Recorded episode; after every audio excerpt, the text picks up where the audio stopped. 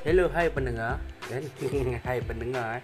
Okay, hari ni 2 hari bulan 7 uh, 2021 Okay uh, Dengan saya lagi Alif Okay uh, Semalam kita dah cerita pendapat saya tentang podcast. Okay, hari ni saya nak cerita pula uh, Pengalaman saya dalam bidang sale.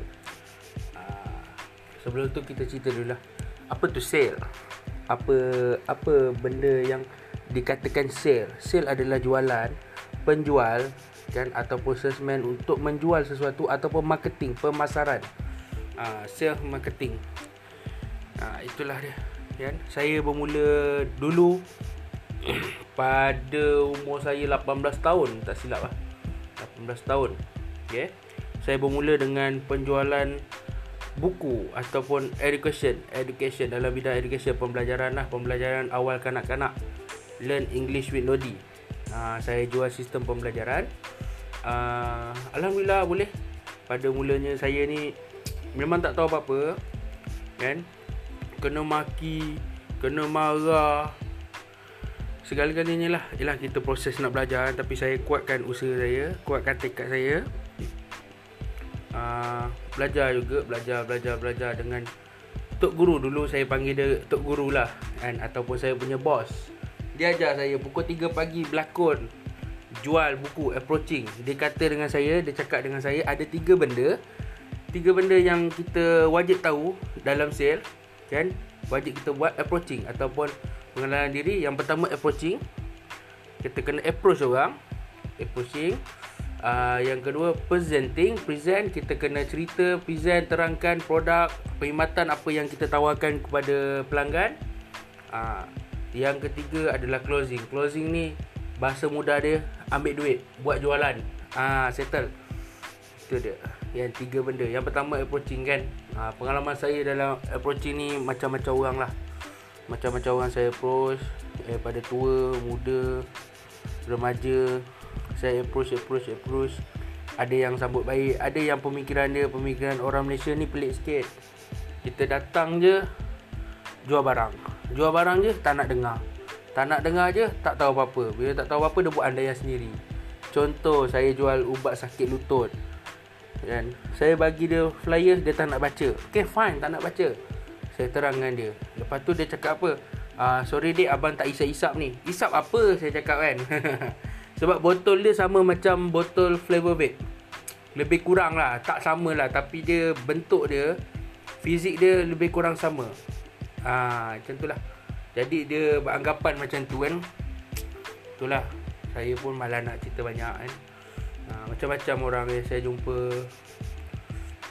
Kalau macam presenting pula Banyak uh, orang keliru presenting. Dia tak tahu apa dia nak cerita tentang produk dia. Sebab dia kurang mengkaji mempelajari produk dia.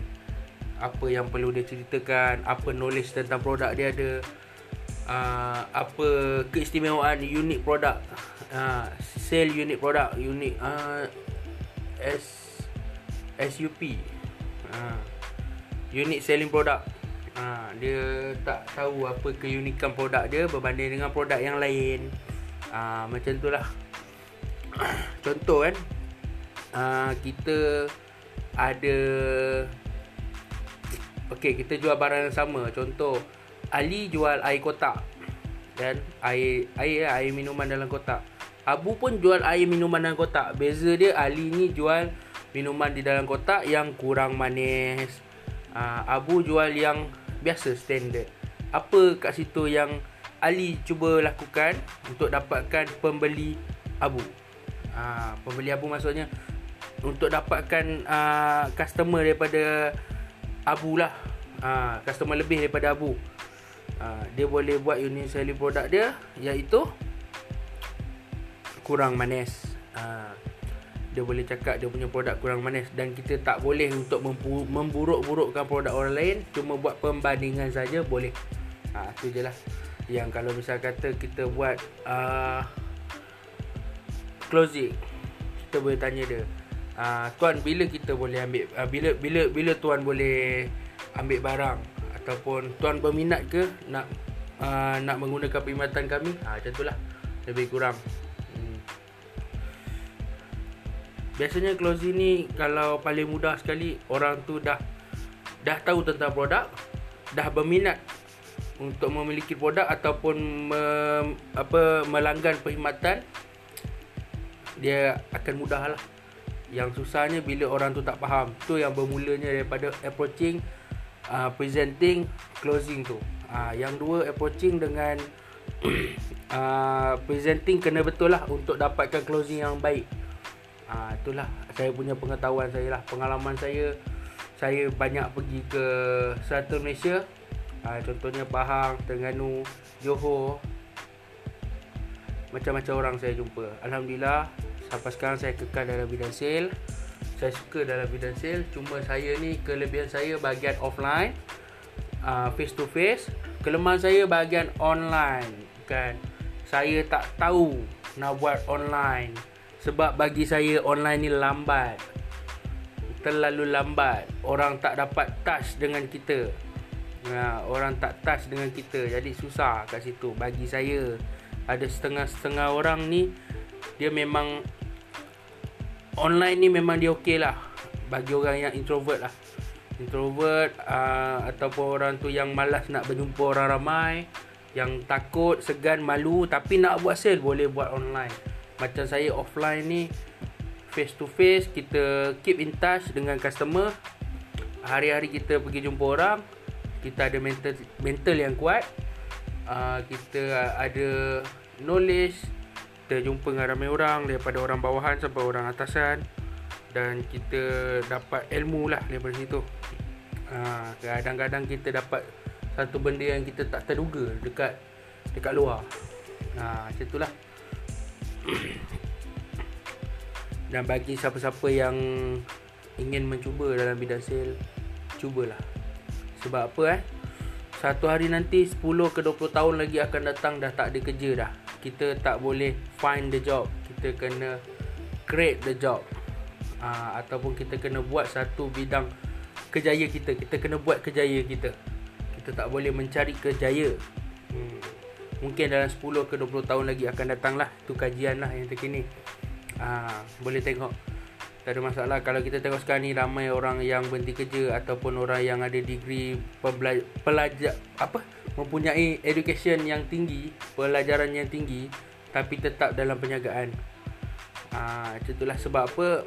Penjagaan ni satu benda yang luas, satu satu pekerjaan yang confirm ada rezeki walaupun sikit. Ha, confirm ada pendapatan. Sebab dalam agama saya, agama Islam mengatakan penjagaan ni adalah satu ibadah ataupun penjagaan ni salah satu punca rezeki yang yang apa penjagaan ni satu rezeki yang dijamin lah. Cakap ha, memang dijamin confirm ada rezeki berbanding kita bekerja dengan orang. Ha, so dekat sini ha, kalau ha, pendengar-pendengar kat luar sana nak tahu lebih lanjut tentang diri saya ataupun apa yang saya tahu kan ha, kita boleh buat perbincangan bolehlah uh, teruskan mendengar podcast saya yang biasa-biasa ni yang saya hanya bercerita tentang kehidupan saya apa semualah. Uh, ala kadar, seala kadarnya kita bersembang umpama macam kawan-kawan kan. Uh, tak ada masalah, seala kadarnya lah saya punya podcast ni. Uh, saya pun hanya mencuba-cuba kan. Uh, bolehlah uh, boleh tolong dengar kalau ada yang kalau masuk kat platform-platform yang boleh di-subscribe tolong subscribe. Kalau ada yang follow tolong follow. Dan tolong share lah kepada kawan-kawan uh, yang mana yang berminat untuk dengar apa yang saya ceritakan. Ya akan datang. Insyaallah ada lagi benda yang menarik. Cuma hari ni itu just itu sajalah yang saya nak cerita. Uh, okay. terima kasih assalamualaikum. Jumpa lagi kita. Bye bye